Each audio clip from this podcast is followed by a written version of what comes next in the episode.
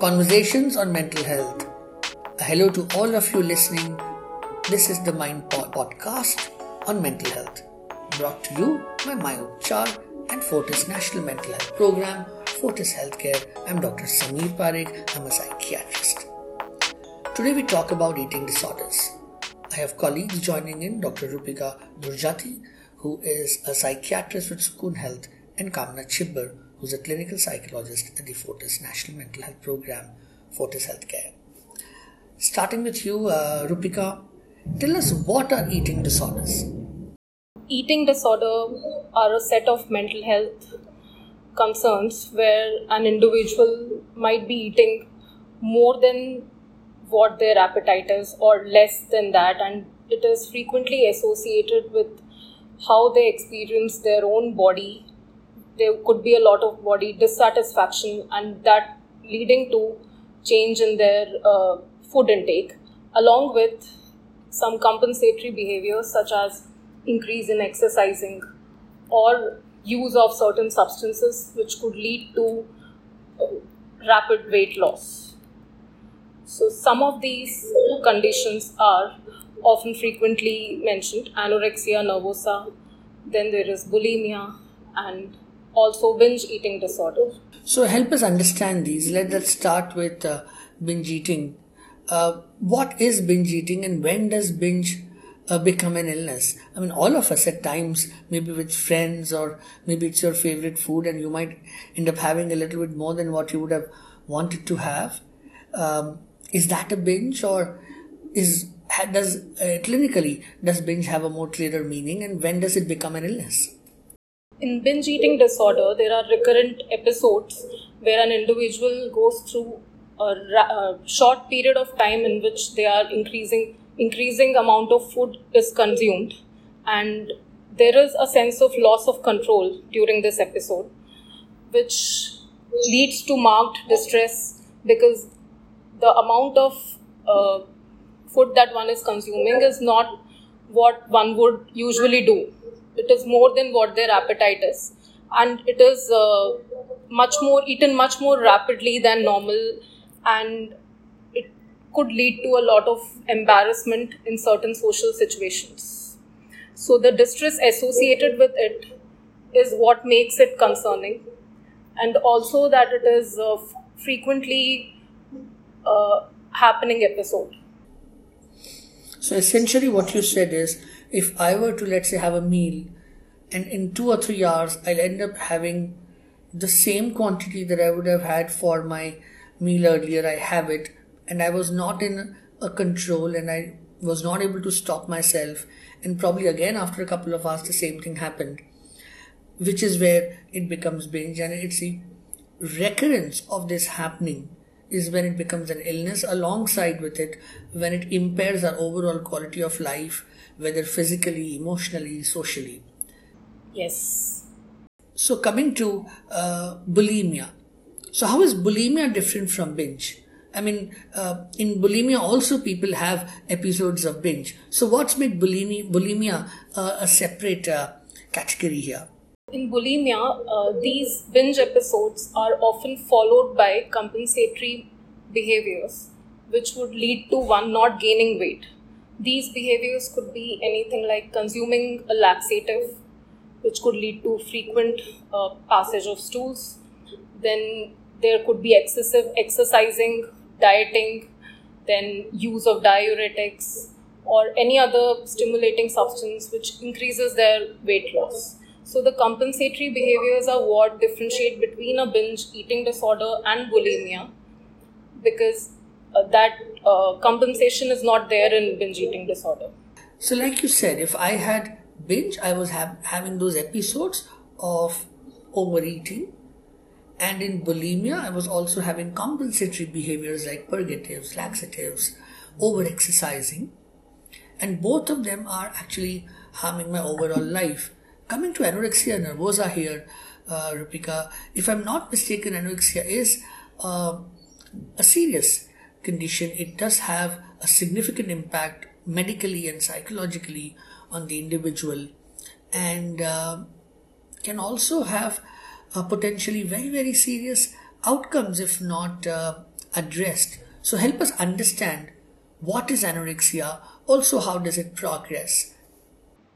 Uh, indeed, anorexia is a very serious medical condition because the restriction of food intake or energy intake, especially in this case, is so high and so serious that it leads to significant weight loss to an extent that one becomes malnourished and there are uh, changes in their bodily parameters, their hemoglobin levels, blood sugar levels, the hormone profile goes completely disarrayed, and uh, the bone density decreases. A lot of times we see uh, stoppage of menses or amenorrhea. So there are mostly, if not all, systems of the body are impacted. And there is intense fear associated with gaining weight and change in how their body appears, which further prevents them from taking food in the way it has to be taken. So the appetite and the oral food intake are mismatched, which leads to significant weight loss. And again, in bulimia, there are more compensatory behaviors which could lead to compensation in weight gain. That does not really happen in anorexia and it goes on falling. The BMI goes on decreasing. Oftentimes, it can require hospitalization and medical stabilization because the heart rate can fall, there could be serious uh, ailments associated. And what anorexia does is that you are talking about an individual who feel that they are not underweight. In fact, even though they are significantly underweight, sometimes even more than 15 to 20% of the weight requirement, they are still preoccupied with what if I put on weight? How would people look at me? And it's that level of mismatch that your mind isn't reading how your body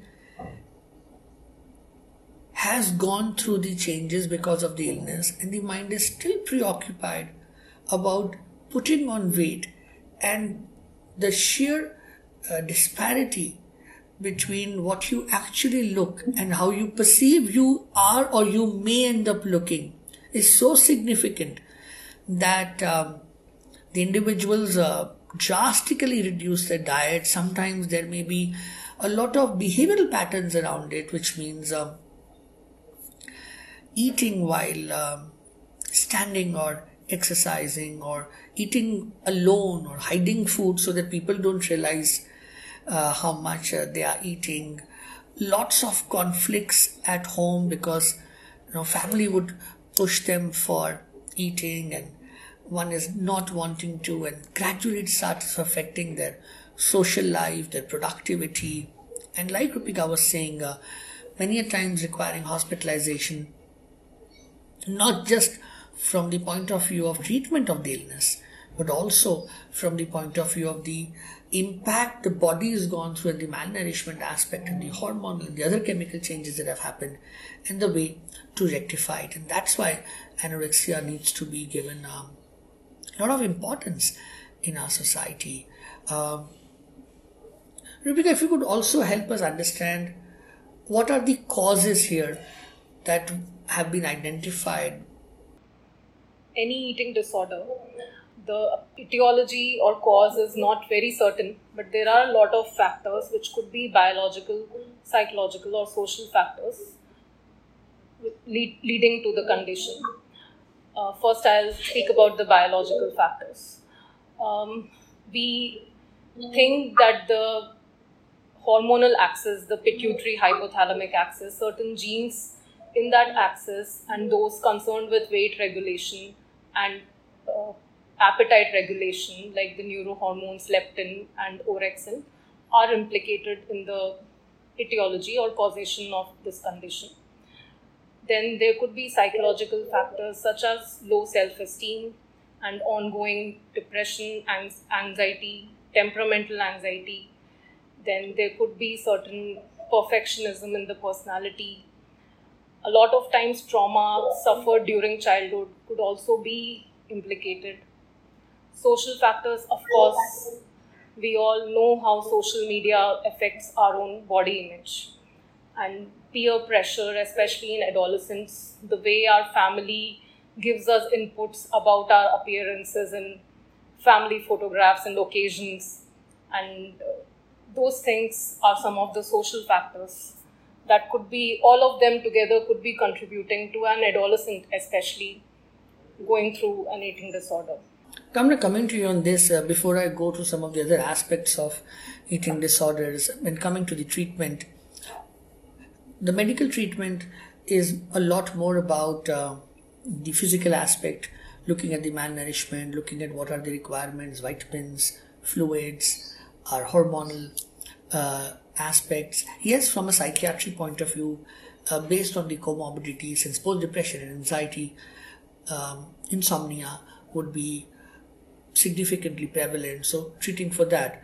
But the predominant uh, treatments around anorexia, especially and other illnesses, uh, are psychosocial. So, if you could help us understand uh, what are the therapeutic interventions, how do you treat um, eating disorders, especially anorexia? For the eating disorders, it's important to understand that there are two primary areas that we're looking to intervene on. One relates directly to the individual, and the second aspect is what is happening within the social uh, relatedness of the individual vis a vis their family or their peer groups. So, when we are looking at uh, from the treatment from an individual standpoint, uh, like Dr. Rupika was mentioning, there are a lot of aspects which are about the individual's temperament, their sense of vulnerability, perhaps about being a perfectionist, worrying a lot about the future, having certain significant thought processes which are coming into play, or probably past experiences or trauma which may be confounding the ways in which they are viewing their own selves. Um, in such a scenario, there are certain effective and efficacious treatments which have been identified. And uh, some of these treatments include uh, cognitive behavior therapy, where we are looking at working with the individual specific thoughts and beliefs which have developed over the years that intervene uh, in the way in which they are viewing their own selves that tend to have an impact upon the behaviors that they tend to engage in. And the uh, uh, the focus in this approach tends to be on helping the individual identify what are the dysfunctional belief systems which are contributing towards the maintenance of these behaviors and how do you modify those and start bringing about a change at the level of the core beliefs.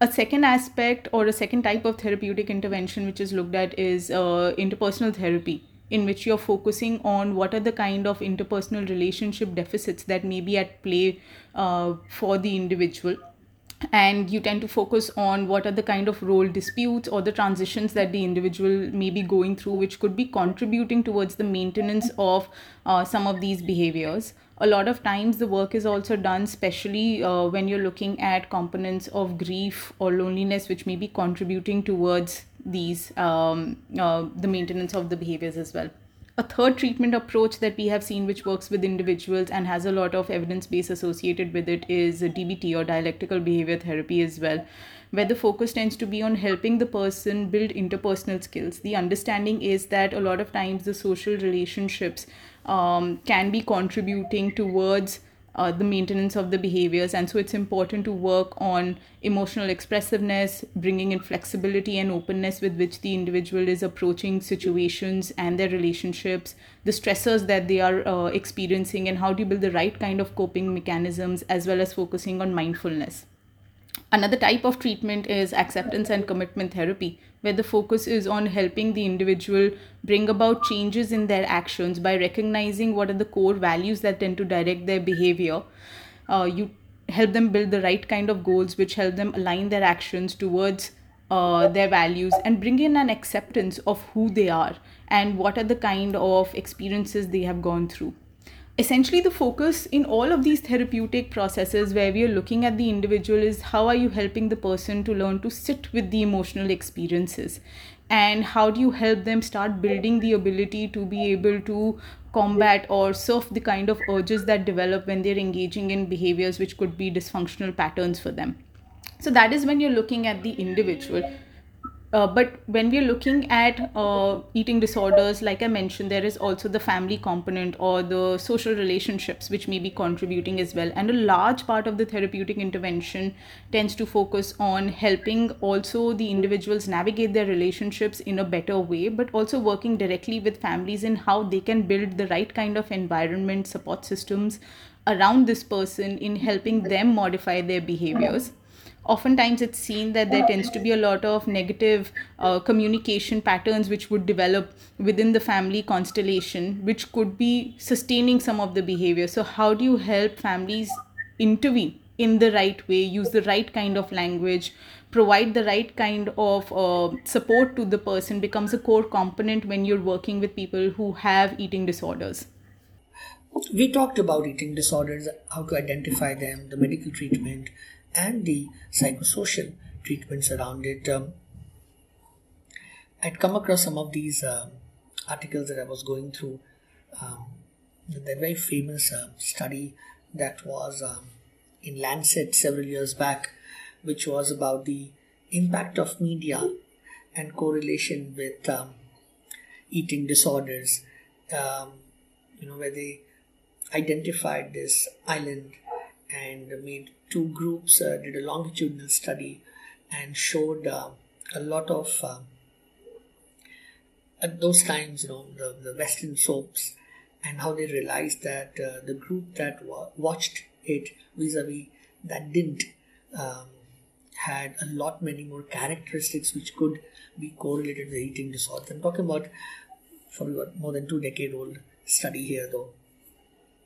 The fact that we talk about uh, we are aware that there are so many pro-an groups, pro-an websites as well, which uh, rather than discouraging people, um, actually end up uh, enabling and encouraging them about uh, this entire aspect of eating disorders, uh, where for a substantial period in time, um, especially in certain industries where the whole idea of size zero was uh, promoted so much.